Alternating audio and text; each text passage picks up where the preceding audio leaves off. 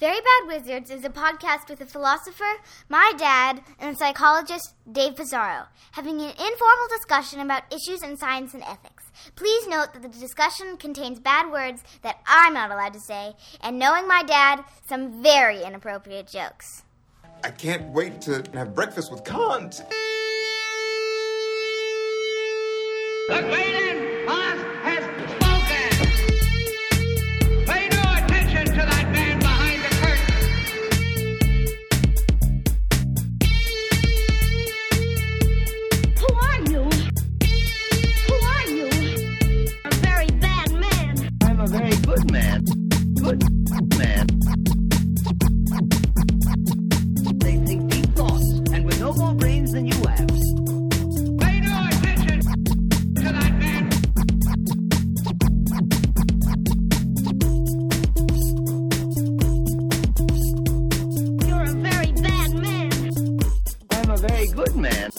Just a very bad wizard.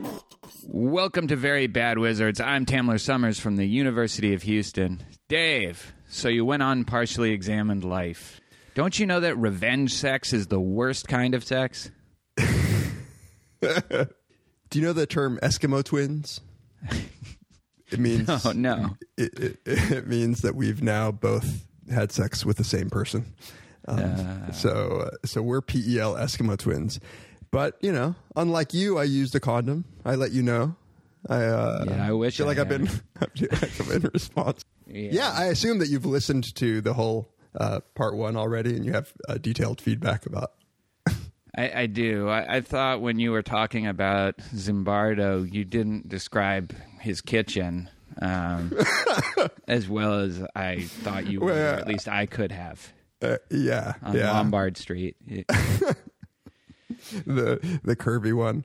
I haven't quite yet had time to listen, but I look forward to that to to hear. Although you know, I don't know. Like, what if I hear you guys and you're all giggling and laughing and making fun of me and You know, You life life hurts. Life life hurts. That's part of the beauty and wonder of it is uh is to really truly value a relationship, you have to know what it's like to almost lose it.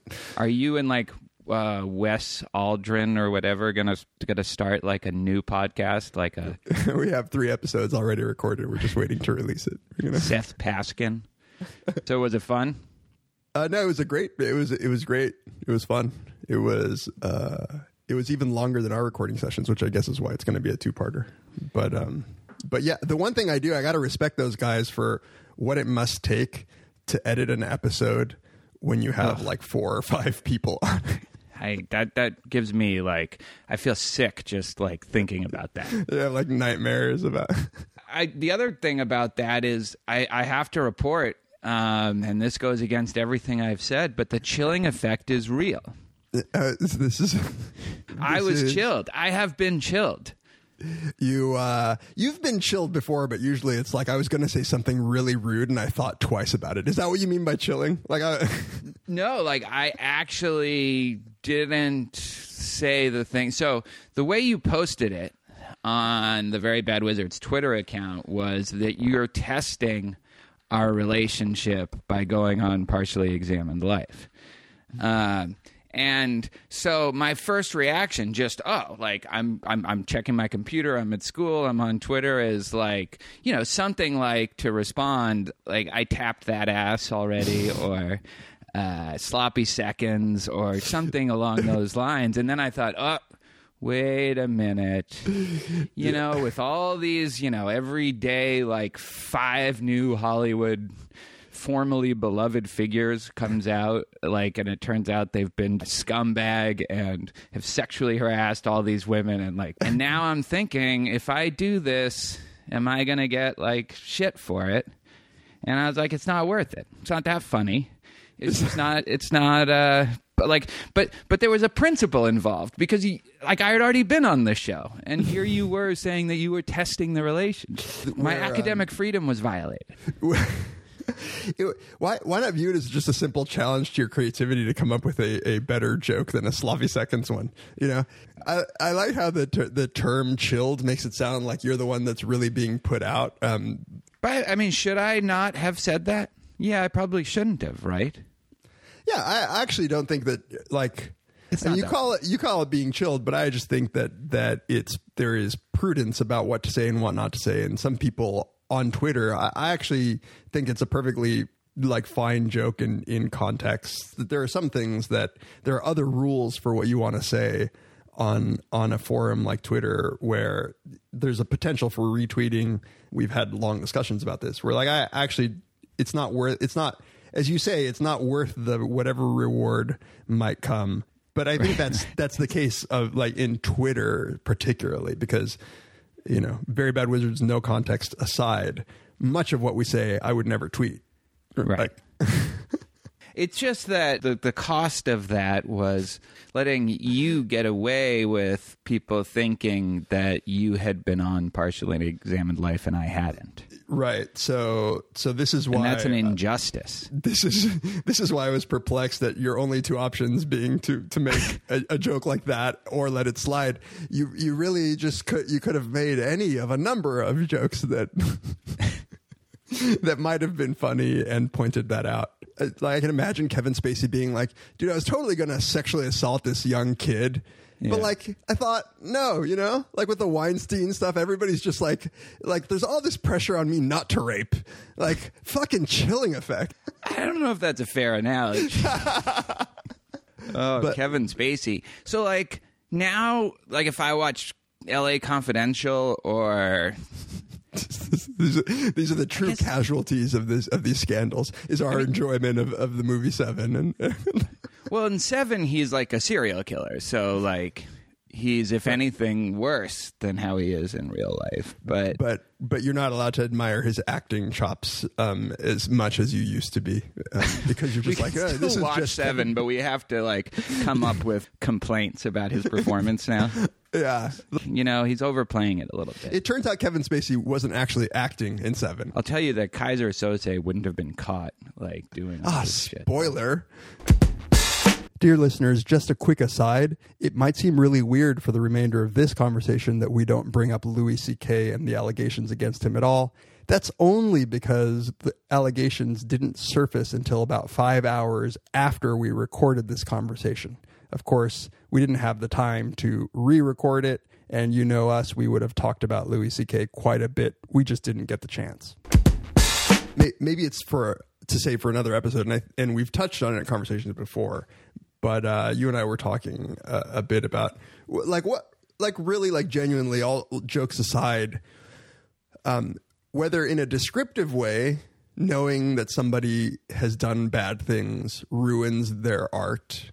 And then in a normative way, whether like under what conditions you ought to actually say, "I'm not going to watch these this this guy's movies anymore." Like what? Because I know some people, right? Like Netflix just actually, you know, canned Kevin Spacey, right? No, he, there there's no more. Um, what's that show? Uh, House of Cards. House of Cards. Well, well, I think that's different though. Like actually being the person to hire him and pay him a shitload of money to do a show is different than appreciating the things that are out there. That's right, not- but yeah, but I, I think the business decision is informed by the fact that people won't want to watch it, right? So so among the reasons to not support somebody by hiring them if they're bad if they're bad people, I think one of them, in my perhaps I'm being cynical, but is simply that people won't like won't want to support Netflix, right? They'll they'll be caught up in the storm. They'll yeah they'll boycott it or they'll um, I don't know. Like for me, it's um, it's a little like the baseball steroids thing, where you know if I was a Hall of Fame voter. And you know some people have been in on steroids, but you don't know everybody. You know, so let's say we stop watching all Miramax movies from the past, all Kevin Spacey movies.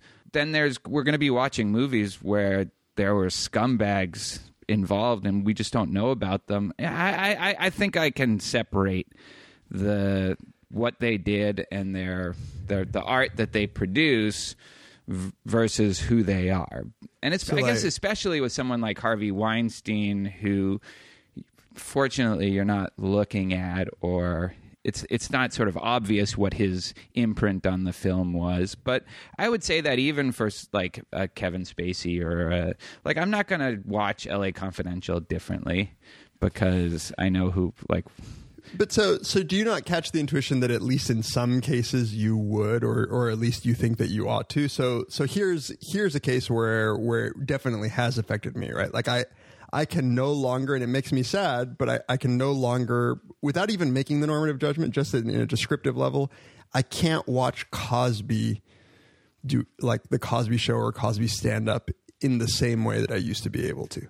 Like that's just true Right. now. Like it's sort of ruined it for me um, because, and as you say, Weinstein isn't in the movies. Like if you know, if anything, he's just like the financier or whatever. Like stand up comedy, especially, is a tr- like it, it's it feels like m- a reflection of the person's character even more than scripted movies or TV shows, right? Like like what I am appreciating by watching his stand up is him as a person. Yeah. And I and it's harder for me to do. I just can't. Well, I think stand up is kind of like that, though, right? Like stand up, it's like you're making a personal connection. I, I, I mean, I think there are things like that, you know? Actually, you know, podcasts. So the podcast that I listen to, if I found out that one Yeah. of the people, you know, had done just horrible things sexual harassment, sexual assault, um, sexual assault of children, you know, like that would change because you make the. It's almost like you feel like you have a personal bond with the people Yeah. that. Um, and I think stand up is definitely in that category. An actor, though, to me, isn't as much. You know, if they're a good actor, they disappear in their roles, and you don't think of it as that person um, as much. Right. As, yeah, That's funny. That's a that's an interesting distinction. I, I but I think there's something right about it, and and and that that intuition would actually make it harder for me to um, say say Tom Cruise, you know, like like mur- brutally murdered somebody or raped them. Um, Tom Cruise feels like Tom Cruise in every movie. So when I, when I see Tom Cruise, like I probably would have more problem watching Tom Cruise films if I was really morally opposed to, to him as a person than I would be like Gary Oldman, who really disappears into the part, right? Like where you're like, wow, he he's like the pimp in True Romance and Beethoven. Like it, like neither of those seems to be Gary Oldman, but rather something that he's channeling. Um, yeah, no, that's right. And also, I wonder if it makes. Here's another possible distinction: if they're playing the hero or like a like a like a you know a upright, virtuous person, will it be hard to see them in that role versus someone like Gary Oldman or Kevin Spacey, who usually plays a kind of sleazy character anyway? So. You know, even House of Cards, right? Like he's a, Yeah. he's I, I only watched the first season of that and I barely got through that, but like that's you know he's a he's a terrible guy. Yeah. I- in in House of Cards, he's a Right. serial If Tom- killer in if Seven. like Tom Hanks like turned out to be Right. somebody like that, you'd be like, oh my god, like, then it would be a little hard to go back and, and, and watch him in like Apollo 13 or something. right? And th- and that's why I think the Bill Cosby thing is especially you know especially jarring because like the Cosby Show was this sort of you know good influence um, in in the way America viewed say like middle class black people. Like he he was just taken to be like a, a, a groundbreaking actor and just like seemed like a good guy. And and then you're sort of forced to, to have this this jarring knowledge. Poses a character so at odds with how he apparently was. Exactly. That the, the cognitive dissonance is too strong. right and so i think that that just from a like a psychological perspective that that explains why in some cases like i'm more i'm more prone to say i can't support this person's art when really what i'm saying is i personally can't deal with the dissonance that i have when i'm seeing this person and and the other person i was going to bring up like when you're talking about actors is i mean even directors or like Woody Allen, who who stars and directs in his movie, like his movies feel like, from what I've heard, feel like more of an extension of him as a person. And so, like you're real, you you really like fi- financial support aside, which is a whole other question. Like even bootlegging um, his movies, like I feel like when you're watching him, you're watch a, a movie of his, you're watching him and sort of a you're making a personal connection with him in a way that's somewhere between an actor reading lines and say a podcaster whispering Definitely. in your ear, right? But Woody Allen's characters are similar to like the guy what he did. I mean, he yes, he he he did a sleazy thing marrying Soon Yi, who was at one point not officially his stepdaughter, but certainly somebody that was in he was in the role of of of step. But he, I mean, he's still married to her. I think that was a real thing. They've been married for like twenty five dude. years. They're like, I mean, he he did a movie, Manhattan, maybe his best movie, where like he's with a seventeen year old. Like they're not, he's not he's not hide. It's not like his movies are are hiding that this is a flawed and deeply troubled uh, human being. I, I, I, I yeah, I, I actually don't know much about the details of his nefarious character, but, but, but it's not as if by watching his movies you're like, you know what wouldn't surprise me is if he totally like marries his st- stepdaughter. Right. exactly.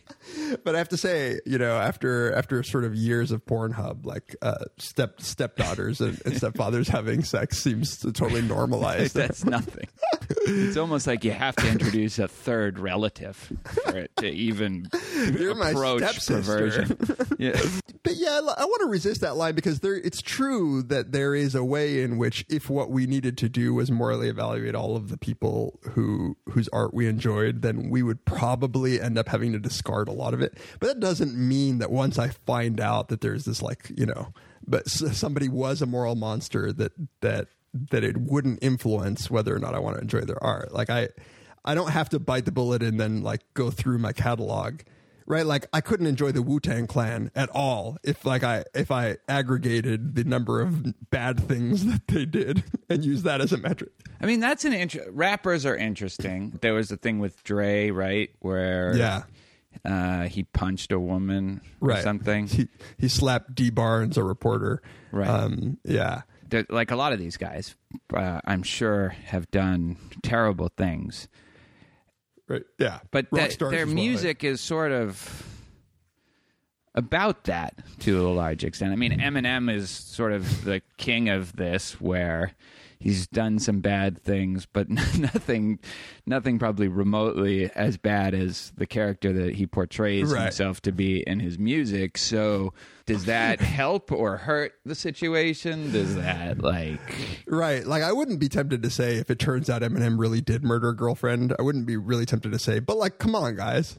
Like he's been talking about it this whole time. Like Yeah, rap is is an interesting case where like and and I, I don't think I have to say that like I'm a, like I'm a huge fan so of of of the genre. But it does pose problems. I remember when um like when people were especially up in arms, there was a period of time where people were especially up in arms about the content of rap lyrics and, and censorship, and, and a lot of rappers were targets of of censorship or sort of moral majority kinds of calls to like eliminate this kind of foul music from influencing our kids. And rappers would often turn to the analogy of, uh, you know, they would say, you know, guys, it's just art. Arnold Schwarzenegger in his movies kills like 30 people, and nobody's saying that Arnold that you should boycott Arnold Schwarzenegger's movies. Um, that's what we're doing, right? When we when we make raps and we talk about violent stuff, like it's it's a role we're playing. But that always has been inconsistent in my mind with the the very sort of core principle the core one of the core values of rap is that you're you're you're sincere You're not fronting. that you're, being not authentic right Yeah. so if if you're actually like making up like all of these things that you've done Right. then you would actually be an object of ridicule in Right. fact that You- is a get, very like- common diss right You'll get torn apart in, in a battle. Yeah. Jay Z famously dissed Nas by by by saying, "I showed you my gun on tour with Large Professor, and then I hear your rhyme about your tech in your dresser or whatever." Right? He's like, basically, basically, you're looking at my life and you're pretending to write about it. Um, and that that inauthenticity. That's how Ja Rule, like his career was destroyed because, right? yeah, Uh, studio rapper. Like you have to, studio gangster. Yeah. and and so so there is a case where it's like kind of like a poet, where you're like, I, no, I'm banking on the fact that the things that rappers are saying are in some measure an accurate reflection of who they are as a person. Um, Yeah. Yeah, no, that's a tight balance for them to walk, actually. right.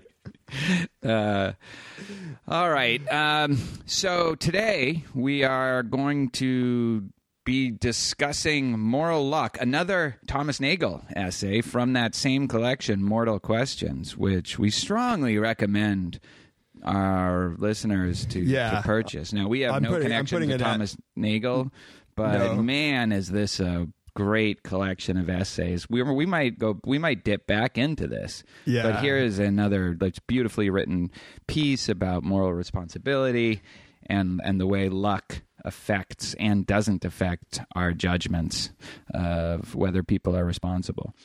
So, should we take a break and come back and talk about it? Yeah. Let's take a break.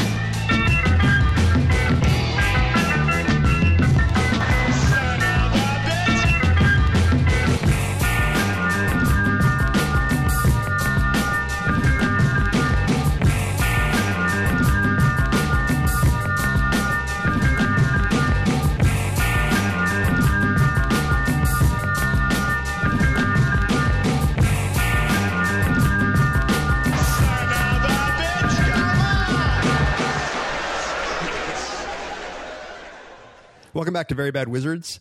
Um, thanks everybody, sincerely for for all of your support. Um, in particular, I, I have to admit I'm a little nervous for this episode because the amount of good feedback we got from last episode was was so voluminous. Um, we got a ton of emails. There's a I was just looking at the Facebook discussion, a ton of, of comments. Um, we really appreciate that. Thank you for everybody uh, uh, engaging with us and and and writing to us. If you would like to, And at a really high level too. at a, at a good high, like yeah, yeah, not like YouTube comments, like the actual, like actual careful.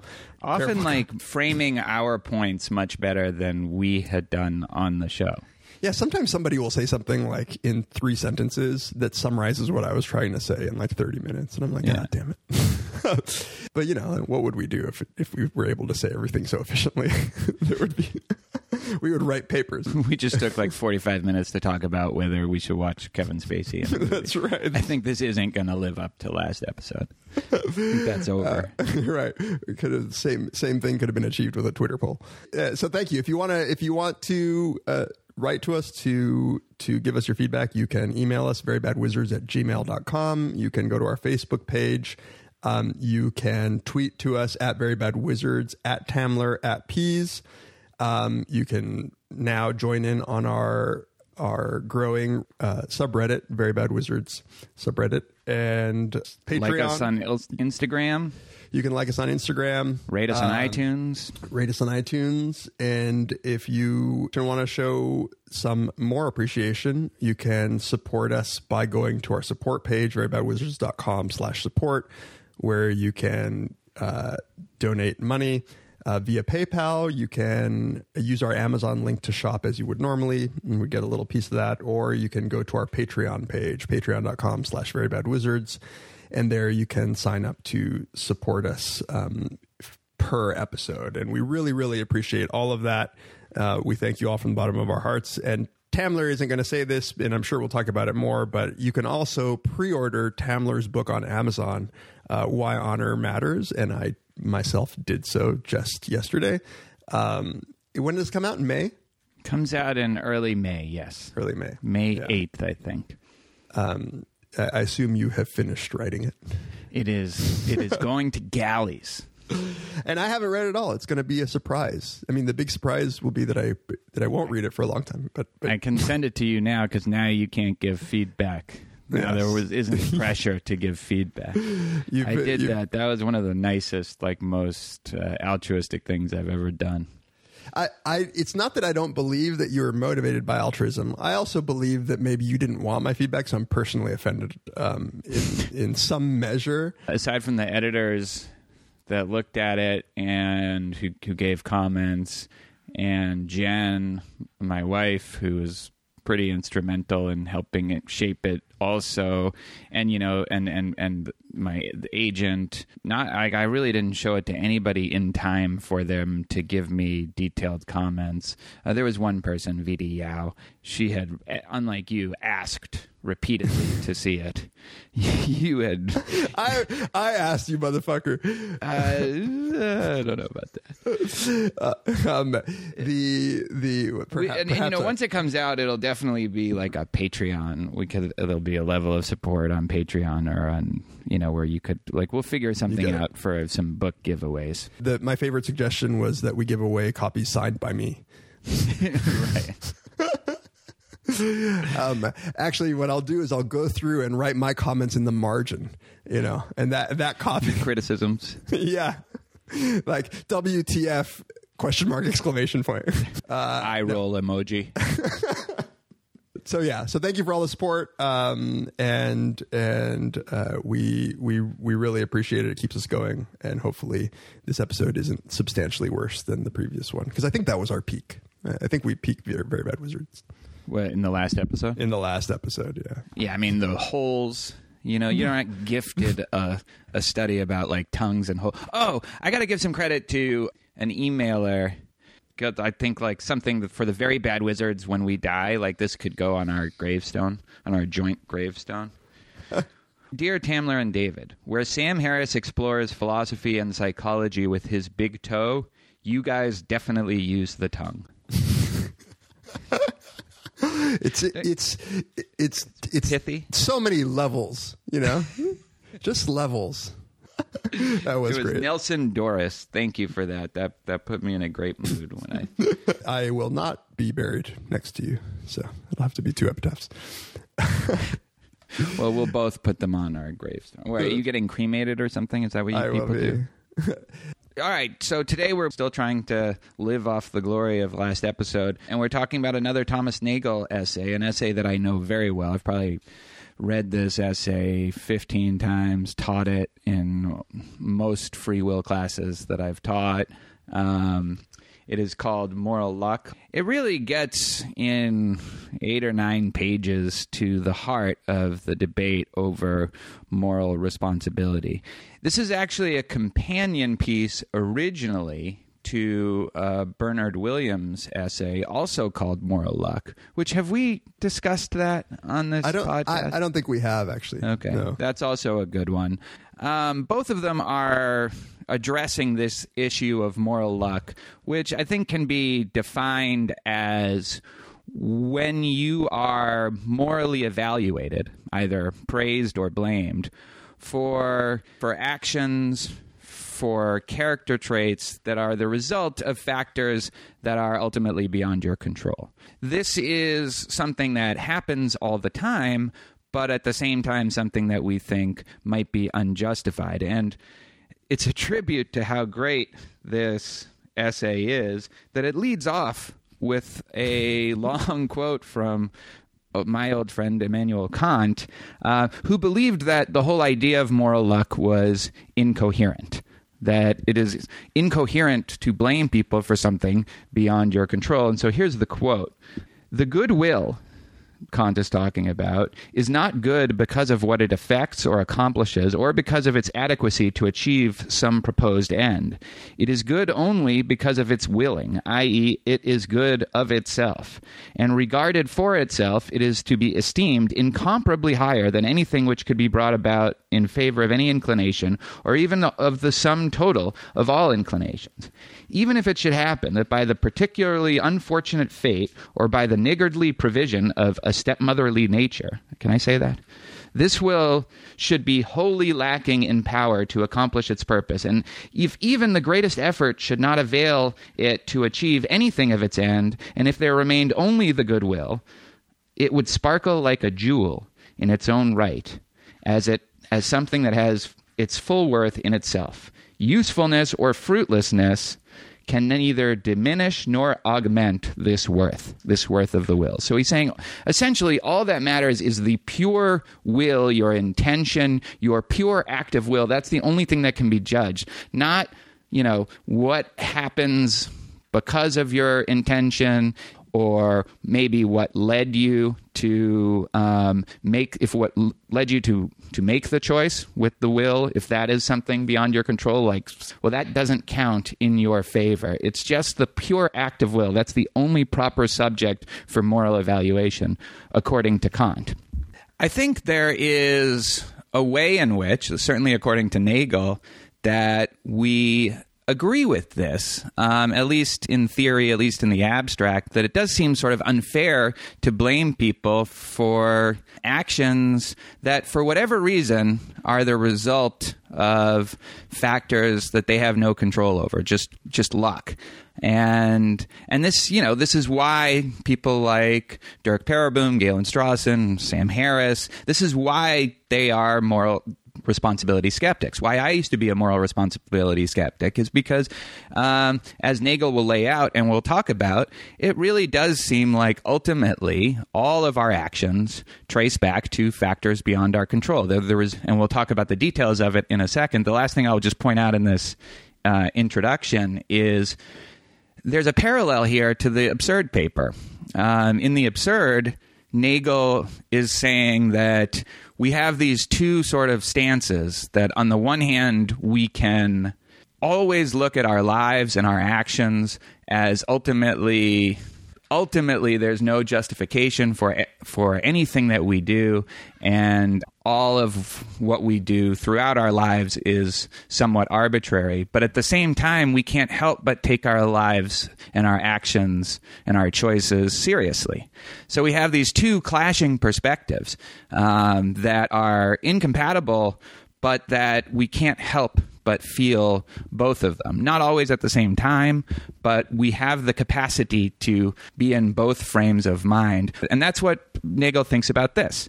Like we have the capacity to understand the incompatibilist argument, to, in, to understand the skeptical argument, and to agree with the skeptical argument, and to see ourselves as just uh, a part of a larger portion of a chain of events in the universe but then we also from the inside see ourselves as agents. They can't be reconciled but that's just it. Like there's no resolving it. It's there's just pointing it out.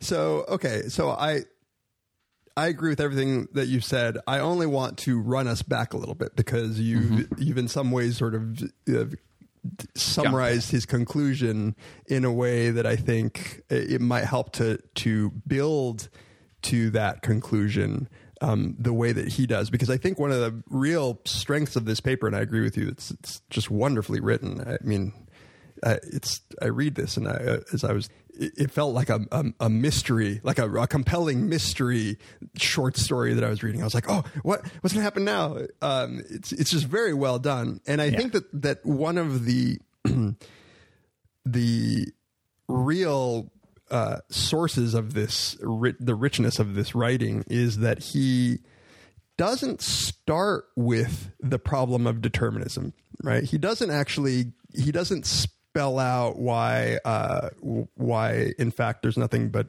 you know but but matter in motion. And in the way that that people often start off the problem with free will he starts with what seems like a very local problem. And and that local problem he says look it, we have very clear compelling intuitions for both of these things. One is that we should only be blamed for things we can control or praised for things we can control. And that seems obvious. That, in fact, seems like what it means to blame somebody. It means that they could have done otherwise in, in a way that, that, um, that, w- and we're not talking about metaphysical freedom or anything. We're just talking about like the things that originated through some sort of agency um, are up for moral evaluation in a way that things that did not originate from that agency are not. So uh, and and so so he gives a few examples of how this fits not just with Kantian thought. He's just I think using Kant to point out that this is a common way in which we think.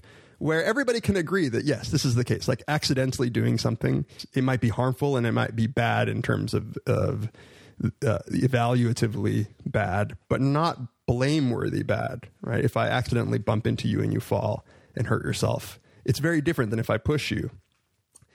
Where we seem to still blame, even when, upon reflection, things are outside of our, our control.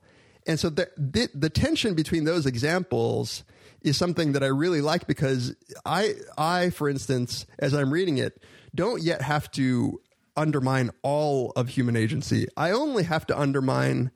I only have to deal with cases where I clearly think that it's obvious and intuitive that somebody deserves moral blame. And upon like fairly minimal reflection, I realize that in fact the person couldn't control the outcome in a way that normally I would say, yeah, that is a totally like reasonable reason to suspend my my blameworthiness, right? No, that's right. And as we talk about, let's just talk about the different kinds of moral luck. He gives four kinds of and shows just the local clash of our intuitions in each of them. And the first is what he calls luck in the way things turn out. So the, the kind of classic examples of this is the truck driver who um, fails to check his brakes when he should and is driving home. The brakes go out, and a little girl happens to cross the street, and he hits the little girl and kills the little girl.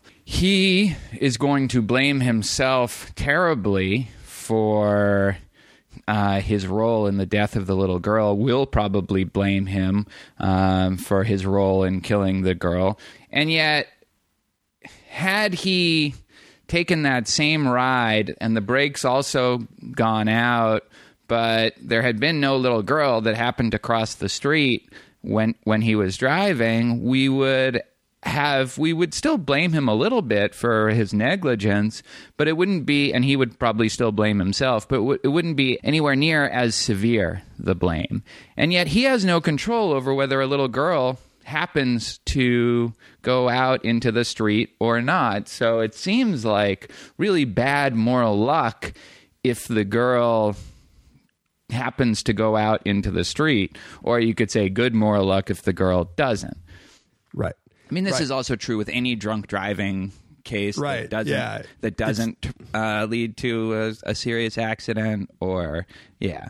And there's a lot of examples like this. Yeah, I mean, you can obviously say, like, obviously there is a difference in outcome that might actually matter in terms of the way in which you choose to punish somebody. Um, but but that aside, right? Like, there are obviously differences in the consequences that you might want to take into account in your overall evaluation of the situation. But the truth is that the mental state of the agent, the intentions, the negligence, the judgment, whatever failure um, are identical in both cases. The only difference is that through through zero control of the agent, there happened to be a little girl on the street. And w- the difference between those two cases is more than just one of like I'm sad for the consequences, but rather one of no, you are a, a, a murderer. You are you have the you are in the state of blame.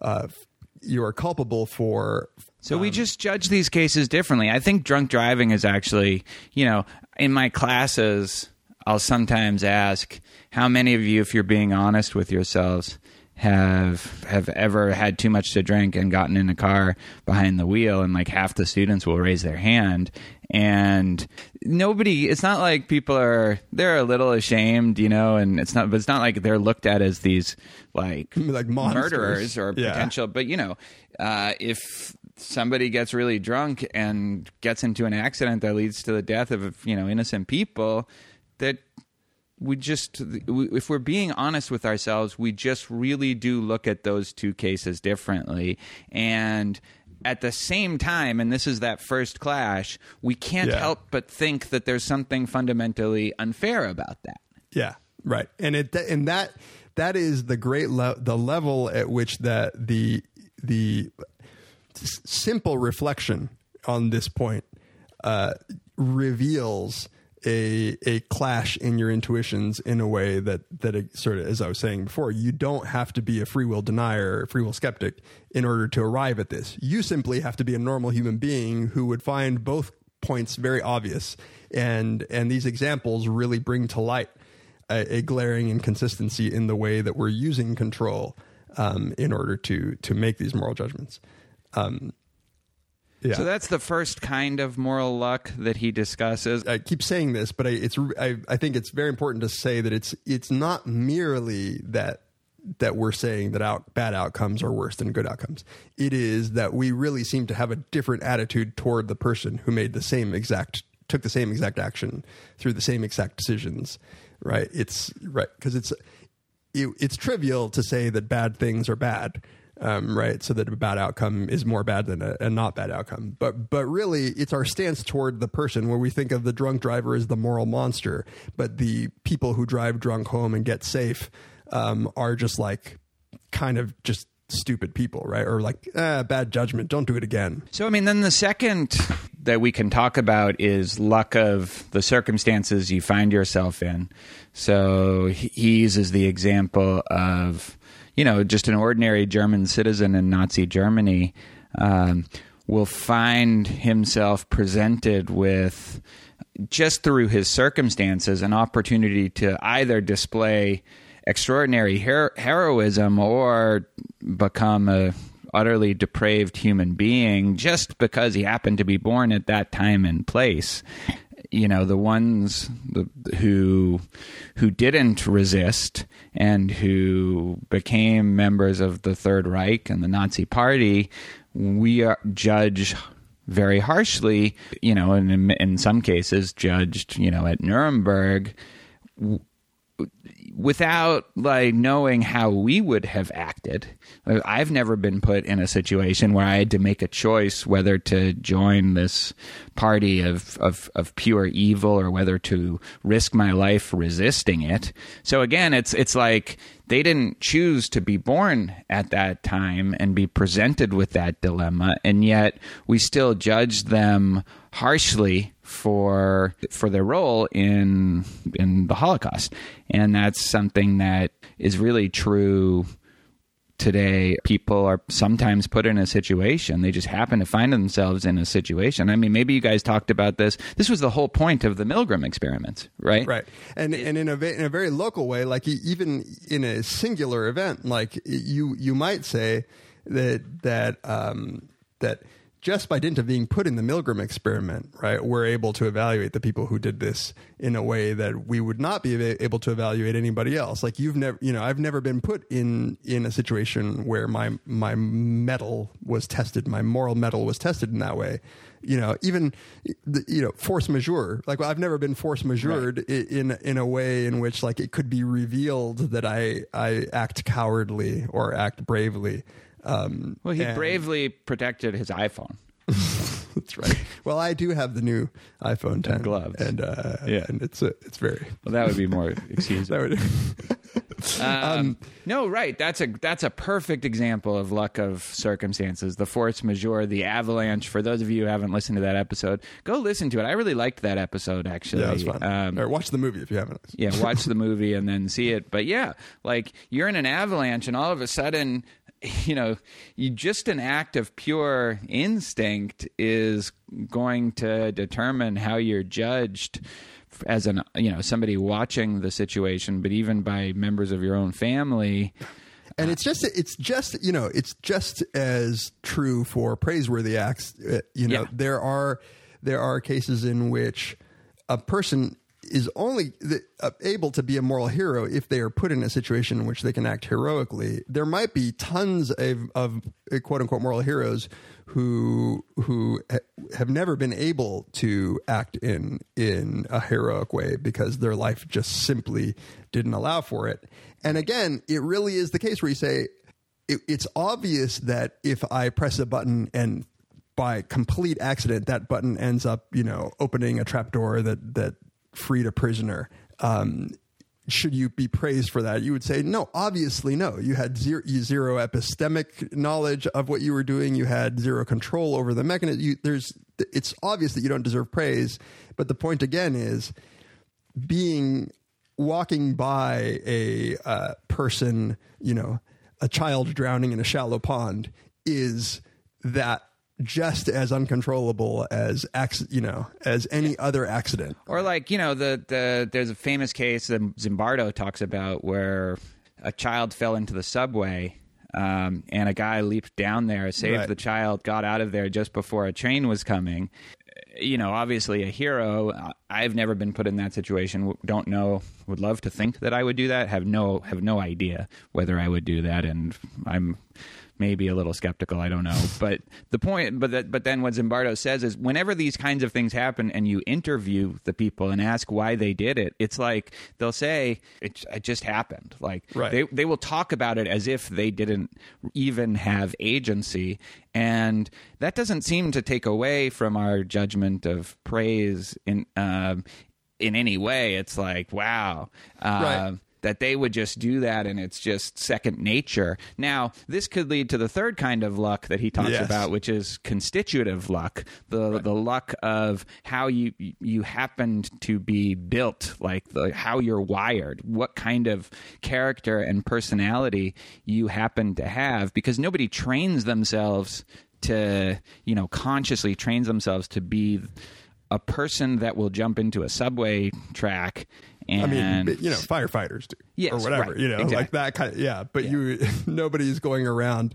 Uh, I mean, perhaps most people aren't yeah. and, and a lot of the people in these who act in these heroic ways don't and so and yet to, he says, uh, to some extent, such a, is this what you're talking? To some extent, such a quality may be the product of earlier choices. To some extent, it may be amenable to change by current actions, but it is largely a matter of constitutive bad fortune. Yet people are morally condemned for such qualities and esteemed for others equally beyond control of the will. They are assessed for what they are like. In my intro psych course, I give a um, uh, I talk about sort of the early origins of personality differences, right? So uh, you can you can look at the reactions of an infant, um, and you can use various measures. So one one way in which you can assess this is what what, researchers refer to as temperament. Um, you can sort of scare a baby, like dangle a novel toy in their face, and they will usually react with some amount of, of distress. So they start crying. You can measure how much they cry, like how much their, their their body moves, and you can measure how long it takes for them to calm down after they've started crying. And this actually turns out to be predictive of adult levels of neuroticism and negative affect. Uh, There are these other great examples, and I show a video. Maybe I'll put a link to it of little kids who are um, given the opportunity to to engage in a little task. It's like uh they can jump off of a you know a small uh, little structure that was built just for for this, where they can jump from that little structure onto a pillow, and it's fun, right? But it's kind of tall, and it, you know you see these little two year olds who climb up on the ledge, and they're just really trepidatious. They're like really, really scared to jump off of it. And then there's some who just get up there and they jump Right. and they love it. You know, that seems to have, uh, t- to be predictive. It seems as if those are the origins of these personality traits in adulthood where some people just are less afraid of risk. They're less, they're more prone to approach new things and, and, and try new activities, even if they're risky. And some people are just really, really, trepidatious and and they they find new situations averse and they avoid danger right? So some people i ask my class you know how many of you think that if you haven't been skydiving that this is like something that you've always wanted to do? And how many of you think this is the most stupid insane idea? And you get a nice split where where right this is and I tell them we might have been able to predict your decision by just looking at you as a baby.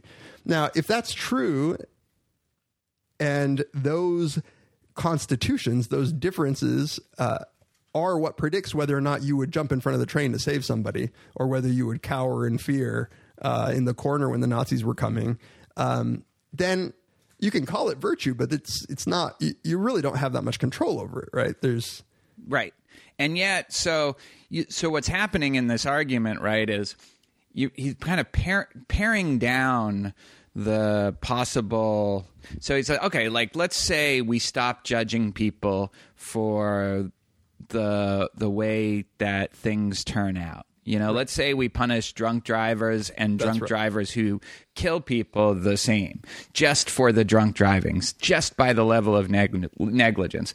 Let's say we really make a, an effort to judge people not according to their circumstances. You know, we see the Milgram experiments, we see how hard it is to resist authority. So, you know, we'll try to go a little easier on but so now, what is left for us to judge people over? Well, how about the kind of character that they are, independent of you know their the circum the, the specific circumstances they find themselves in, and independent of the way their intentions and their actions, you know, actually happen to turn out. Um, but we can at least judge them for their intentions and their character and who they are as people. And then Nagel says, but so much of that, he's not even suggesting all of it, although I think the next form of luck will will go on to sort of clench that. But undeniable that so much of our character is is shaped in early childhood by early experiences and our in our DNA. Right, I was going to say it does. It, my example was biological, but it doesn't need. It need not be right. You, you you could envision somebody's born as a blank slate, but but the environment provides no. You know, like early conditioning doesn't provide an out. Right. right. If Skinner was right, the conclusion would be the same. So the so so you know, even if you don't think that accounts for your whole character and your whole temperament and your whole personality, it accounts for a lot of it and our judgments don't seem to only judge people because first of all there would be no way for us to know if even if people you could make a distinction between okay here's the hand I'm dealt personality wise, but I'm going to make this. Uh, I think Nagel says monumental effort of will to overcome. Let's say I've been, I've been given a very jealous and stingy character, like, but let's I'm going say, to let's say, let's yeah, say. because I'm Jewish, and you know, like that's that's how I mean that's the implication. I get it. So, but I'm going to make this effort to you know be more generous and and not begrudge the success of my peers. But the fact is that you know when you have people who are just naturally gen- generous, naturally sunny characters, you know, people who are just who are in good moods most of the time, people who seem to just always want to be offering help, always want to be um, asking about other people, people who are just good, generous characters, we don't try to figure out how much of that is through an effort of will and how much of that is just natural affability. We just like that person more and praise that person and we think they're good people and we judge them better than we judge the people who aren't like that. You know like we can but we can we can step back and say well that's kind of not fair but as soon as we're out of that theoretical perspective we're back to just judging those people right. for who they are. Uh, you know, uh, uh, to to give an example, it's probably relevant to to to both of us. I, there, when it comes to teacher evaluations, um, sometimes I'm struck by the just inherent unfairness of the whole process, where I, I have colleagues who are by their nature just painfully shy, but they're good researchers, and there's a good reason why they are where they are. Um, but students when they're evaluating their teaching ability are not kind to those people whereas you know i have to say by by by luck of the draw i am just have a positive demeanor normally right so i i smile a lot and and I- I do not think that, are, that you are there the is smiliest. yeah, I I smile like a motherfucker. Um, in other countries, people mock me because smiling this much just means you're dumb. And I, I know that that affects my teacher evaluations, and it's not it's not that the content that I'm delivering is is necessarily better or stronger or anything like that. It is just complete accident. Um, but you know, I take it. Yeah, I mean, and teacher evaluations are different because part of being a good teacher, arguably, is being affable and and putting students in a in a mood where they might be more enthusiastic to learn.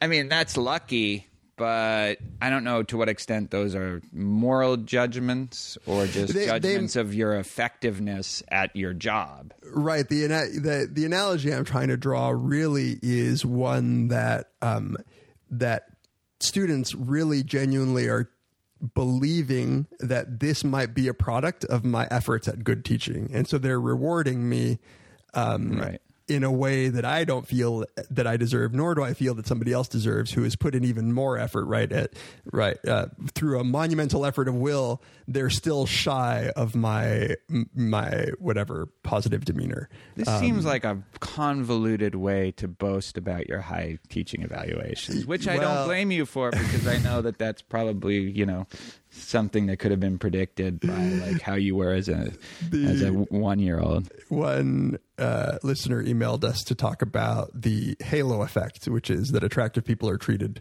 better in all sorts of ways. And Yeah, this is another case in which, like, it really is true that that not just through the direct eval- positive evaluation of attractive people, but through the way in which like attractive people are treated throughout their life, they might get cultivate personality traits that make them more likable um, just because of the way they've been treated and that So if you're just to keep track, if you're keeping score, Dave thinks he's handsome and a great teacher. Uh, only only uh, relative to most other people. only relative to the rest of the human race. So, no, but I, I think that's right. I actually think that's a good point. These things start to compound. If you are attractive enough, if you're f- naturally funny, naturally in a good mood, naturally optimistic, then people will start to treat you better, which will reinforce those qualities. It's a snowball effect. And similarly, if it's the other way, if you are naturally shy, naturally depressed, naturally full of anxiety, then people will start to treat you in ways that reinforce those Right. traits. And you know, uh, my my wife goes to a lot of she she does outreach for the Houston Ballet and they do programs in all these schools all around Houston. And you know she goes to some of the roughest schools that there are that are just run prisons practically. And the you know everybody is just constantly in a state of high stress and tension and uh, anger. And this is every day for for for years and years there's no way that's not going to be reinforce whatever you know negative personality traits you might come into that with. And it's just so much harder to break out of. And yet you know when they become adults they're just going to be judged like everybody else. Right. And and I I bring that up especially to say because like th- the the temptation which I also have is to just point out as Nagel says um, that that you know from an aristotelian view well yeah sure your character is it might be locally outside of your control but throughout your life you're responsible for cultivating the right sort of character. And that still may be true. All of what nagel has said up to this point you still might concede that that is true but uh, but I bring it up to simply point out that even if you accept that, it is much harder than you might think on the face of it. Like you have much less control probably over the cultivation of your character in that way than you think you do because there are so many influences on it that you're not quite aware of, right? You remember you remember the time that you resisted temptation and how you vowed to to you know improve your own character but all of that even the even the situations that gave rise to you to vow to be a better person are still kind of outside of your control Well, and this leads to the last form of luck. So you might try at this point to just say, okay, I'm going to force myself to set aside all that their natural personality, temperament, character traits, set aside the luck and how things turn out, set aside the luck of the circumstances, and just judge people by their jewel like will, as he calls it, and and uh, referring to Kant. And then he says, and this is the last type of moral luck, though, um, that I that I want to discuss, and it's one that's related to the um, problem of free will. He says, if one cannot be responsible for consequences of one's acts due to factors beyond one's control, or for antecedents of one's acts that are properties of temperament, not subject to one's will, or for the circumstances that pose one's moral choices, then how can one be responsible even for the stripped down acts of the will itself if they are the product of antecedent circumstances outside of the will's control? The area of genuine agency and therefore of legitimate moral judgment seems to shrink under this scrutiny to an extensionless point. Everything seems to result from the combined influence of factors antecedent and posterior to action that are not within the agent's control. So now this is the deterministic form of mm-hmm. luck that he's talking about. That even those, if you could separate, you know, your your your temperament and the, the the circumstances and the way the things turn out and just look at the the the choices that you make independent of that well there's still the question of why you made those choices and the explanation for that will be due to one of those other three types of luck. So really this fourth type of luck is just the combination of the other three kinds of luck. And and I have to say that I find that you know this short essay a more com- a more powerful way to cast into doubt uh, my beliefs about blame and responsibility than the traditional uh, sort of tactic where you start with this last case. Because when you start with the the problem of you know everything that is caused is caused by factors you know that have been determined from from from the moment causality began i as i have done before on the podcast i generally say well look that might be true in this metaphysical sense but what i'm referring to is simply the difference between acts that result you know in in a very kantian way as as you might mock me for. I, I'm I'm talking about uh, actions that are a result of your agency um, being substantively different than actions that are res- are a result of something that is not your agency. So so I really do mean that for things that you intended to do, you deserve blame in a local sense. Um, more than for things that you did not intend to do, but nonetheless had a bad outcome. And so I usually resist the, the, the whole metaphysical freedom question by saying it, it, it's meaningful in a local sense to distinguish between Right. things that you intended and things that you didn't.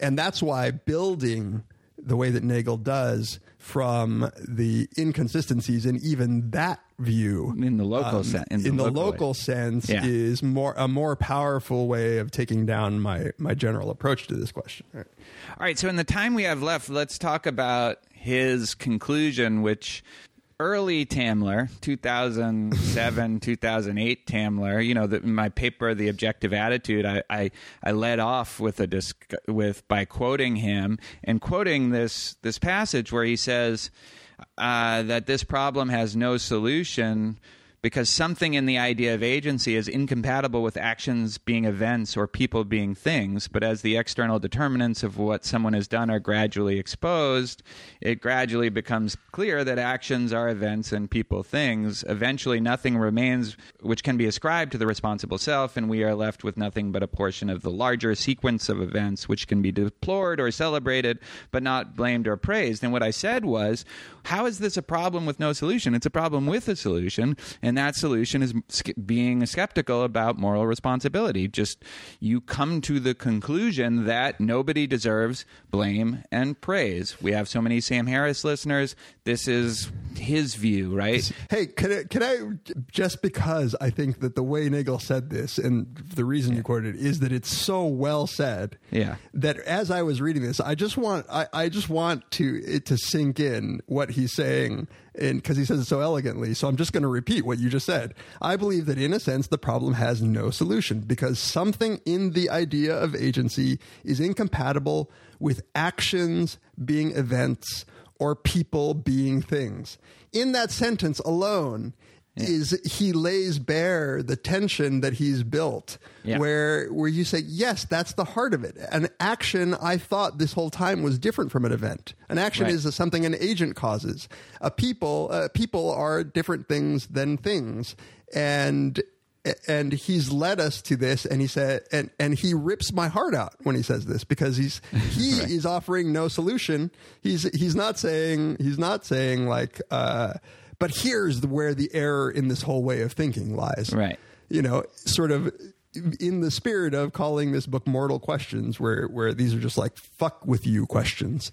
That sentence was fucking with me this morning He's, I mean, he's setting your like Kantian soul on fire. Essentially, Mm-hmm. he's just taking light, he's dousing it with lighter fluid and and setting it on fire. Your jewel, your Kant jewel. if this is true, I should just masturbate, right? I should have no. you I- can now masturbate. It's finally. Uh, I'll recommend some sites and you know. Uh, um. So so getting back to my point, I'm glad you like that. Yeah, sorry. Yeah. So Yeah. eventually, I mean, all of this you could read and read more slowly. Nothing. So early me was saying, but this isn't you. It's not. It's not a problem with no solution. It's a problem with the solution that you just gave. Like you yourself in that paragraph just gave the solution that we should stop, we should get out of the business of attributing um, blameworthy, you know, like blameworthy judgments, of making blameworthy and praiseworthy judgments. Um, and, but that's not Nagel's conclusion. Nagel's conclusion is no, this is a fundamental clash of uh, perspectives that we're unable to fully embrace one or the other. And I'll just read another. We are unable to view ourselves simply as portions of the world, and from inside we have a rough idea of the boundary between what is us and what is not, what we do and what happens to us what is our personality and what is an accidental handicap. We apply the same essentially in, internal conception of the self to others. About others, we feel pride, shame, guilt, remorse. Oh, no, about ourselves, we feel pride, shame, guilt, remorse, and agent regret. We do not regard our actions and our character as merely as fortunate or unfortunate episodes, though they may also be that. We cannot simply take an external evaluative view of ourselves, of what we most essentially are and what we do. And this remains true even when we have seen that we are not responsible for our own existence or our nature or the choices we have to make or the circumstances that give our acts the consequence they have.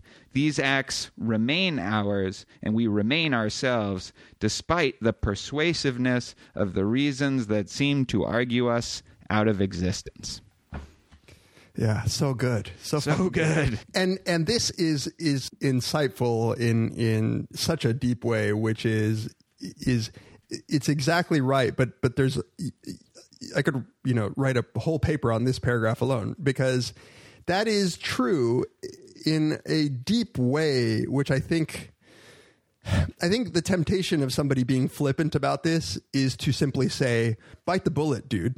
Right? You're just wrong That- that was about me. yourself. Right? Yes. And I think that that misses the point. Um, and I think that that Nagel's accusation here is this. This has, and this is, I guess, what you were getting at. This has no easy solution in the sense that if you really are going to bite the bullet, what that means is doing something that is pretty impossible, which is treating yourself as a thing and your actions as events in a way that if it is probably impossible and and if you say that you are doing it, you are uh, simply masking your own incoherence. You are you are actually being inconsistent in a way that you're not willing to admit. You're not being brave and biting the bullet.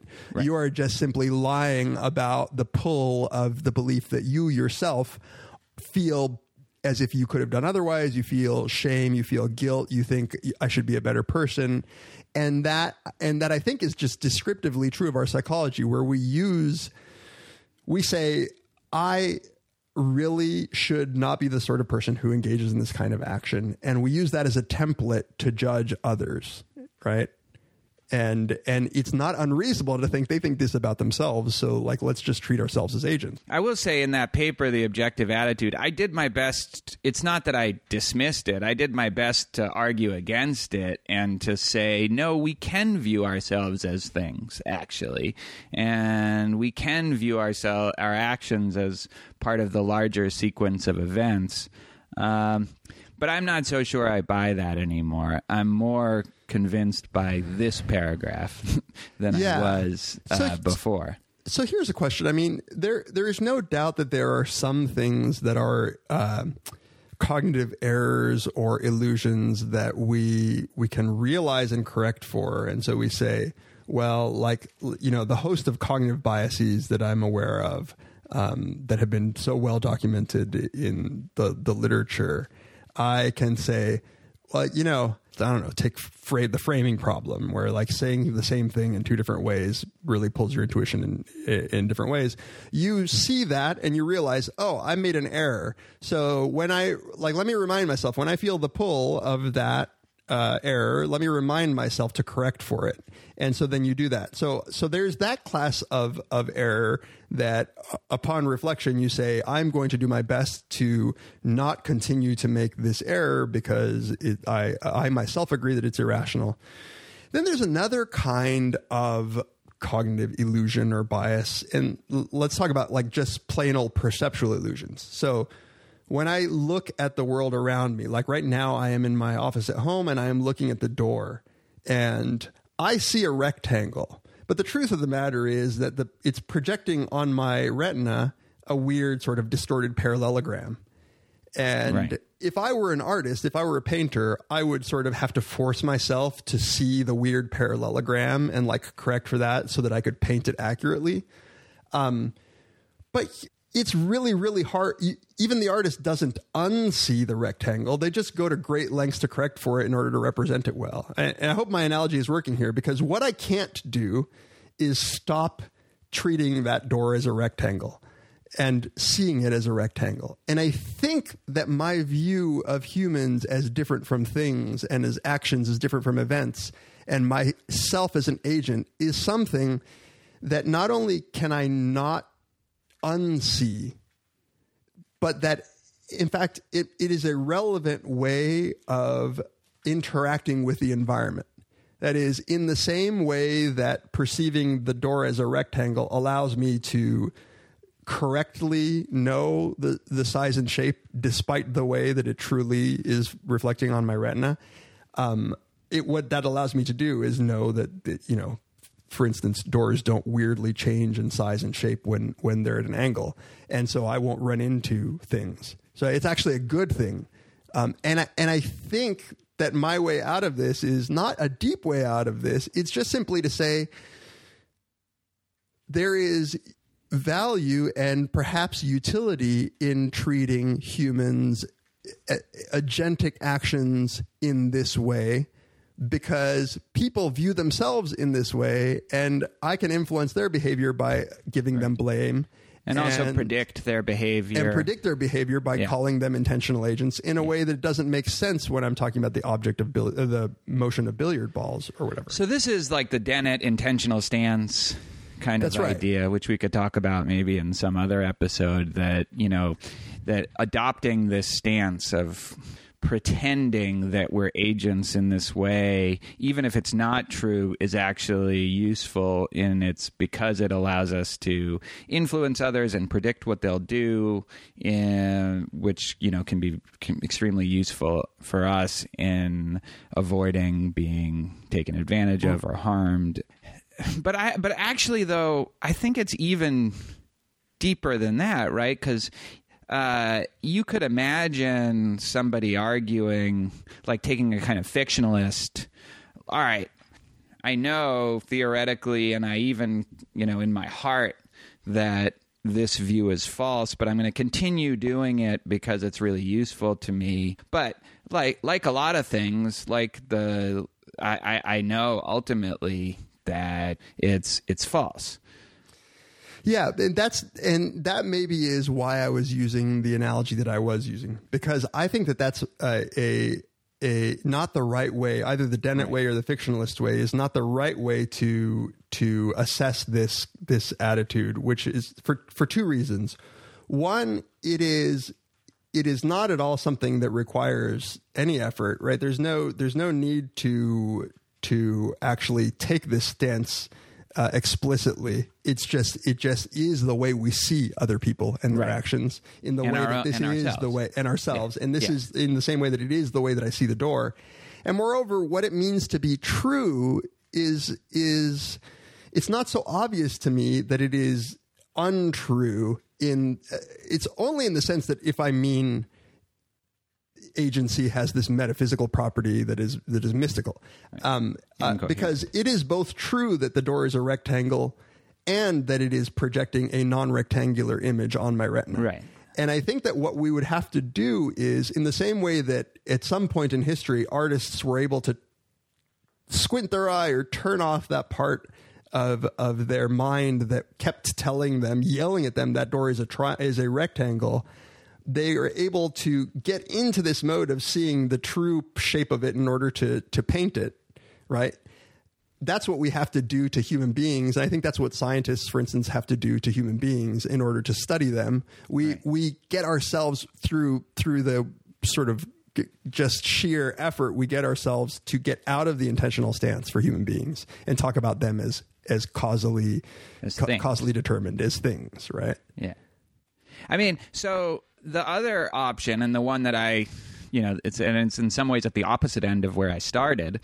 Uh, because the objective attitude was, it started off as a critique of this part of Nagel, but really was a critique of Strawson. But the other way to go is to say that a lot of these morally evaluative attitudes, like guilt and resentment, these kind of blaming attitudes, maybe they don't require this kind of Kantian like will that we thought and that sort of Nagel Right. attributes to us in the first place. Maybe, you know, feeling guilty, blame or resenting somebody and blaming them isn't you know, we, we don't think it's so fundamentally unfair to to do that um, if they didn't if the act didn't spring from some incoherent idea of a will um, that nobody's even been able to describe what that would even look like. Never There's no- mind yeah. provide evidence for its existence. So, like, you know, so that's the other way that you can go about it. And if so, now I think if this problem has a solution, that's more the solution than Right, because because of what you just said. Right. So so Nagel seems to think, and I think you're right to point this out that um, that the source of the tension must be a tacit, implicit, in most cases, perhaps explicit in some cases, but but mostly an implicit belief that that my attitudes, my moral evaluations of other agents for their actions, is betraying a um, a, a, a notion of agency for which nobody has offered a, a positive description, right? So he says the problem of moral luck cannot be understood without an account of the internal conception of agency and its special connection with the moral attitudes as opposed to other types of value. I do not have such an account.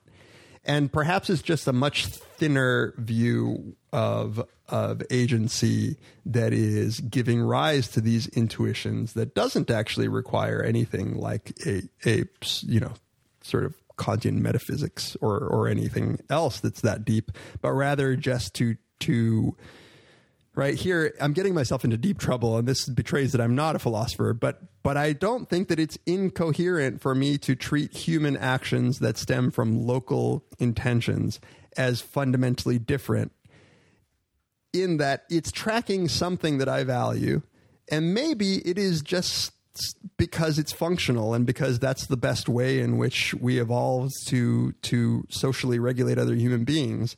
Like maybe it's not that deep maybe but but it is it's the only user interface i have for other social creatures. Yeah. right? It is the it's what i have available to me and it is meaningful in that sense and it is true in that sense in in that that when you tell me david did you do this on purpose? and i say yes to be honest i did this on purpose. And you say well then i think that you're that that you're you're bad. You shouldn't have done that. I'm mad at you. And i literally say, you know, you're right to be mad at me because because in fact I did intend to harm you. So then the question is, why isn't that just the most comfortable resting place here? Again, why is this a problem without a solution? Why can't we go back to that sort of local blaming and praising that we, you know, start that that people naturally tend to do in the first place? And I think Nagel's response to that is, but when you really think about it, when you really start to uh, break that down, you'll find something fundamentally irrational about that, fundamentally unfair about it. And that's equally something that you can't help but do. Right. If um, you know that's that's no less a part of your fundamental experience. It's no less a fundamental part of your experience than the experience yourself experiencing yourself as an agent. And so you really have two fundamentally inescapable perspectives here that are inconsistent with one another. And again, this is just like the absurd, right? Like two fundamentally inescapable perspectives uh, about life and justification of our actions and meaningfulness and purpose of our actions. And both of them are inconsistent. And we can.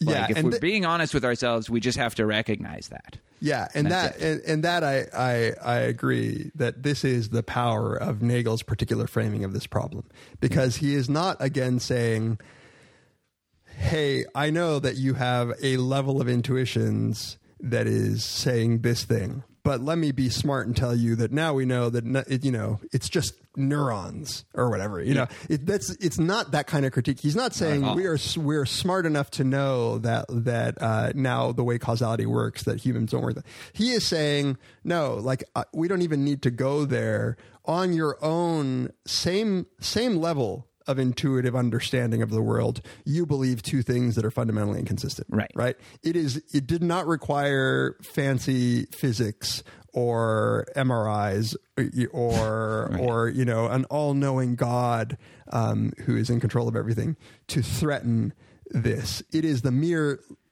first level inconsistency in your intuitions that I am telling you is they are fundamentally incompatible, And, that will show you that you have and- uh, these incompatible, even at the local level. Yeah. even at the local level, yeah, and and it's powerful. That's why I think it really is a more powerful.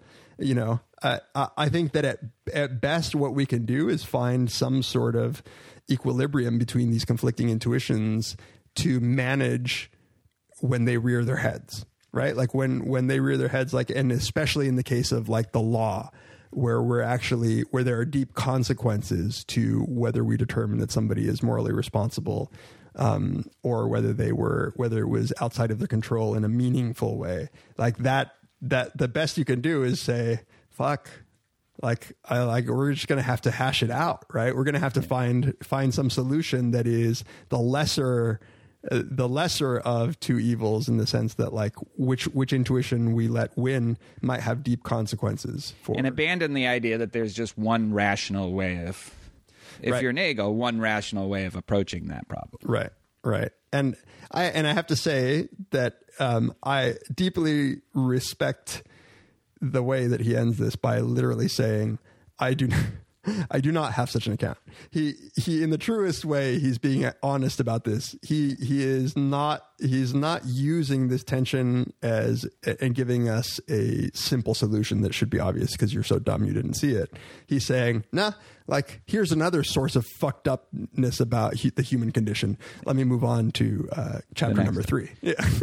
you know, like, and this, the view from nowhere is sort of bringing a lot of these threads together of these sort of fundamentally incompatible ways of understanding the world from the inside and also from the outside. So do, do you want to understand me from the inside? I, Do I- I want to feel you from the inside. Uh, I want to feel what you feel.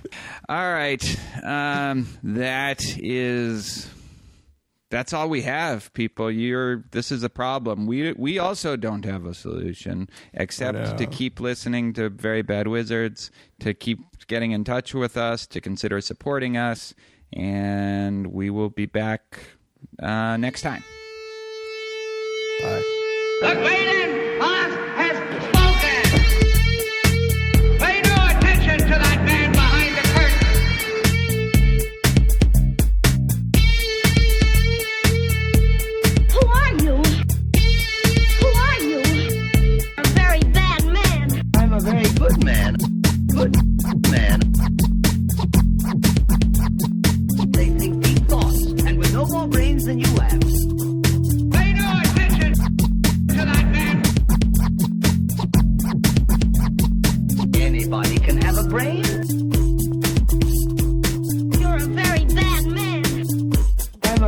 Good man. Just a very bad wizard.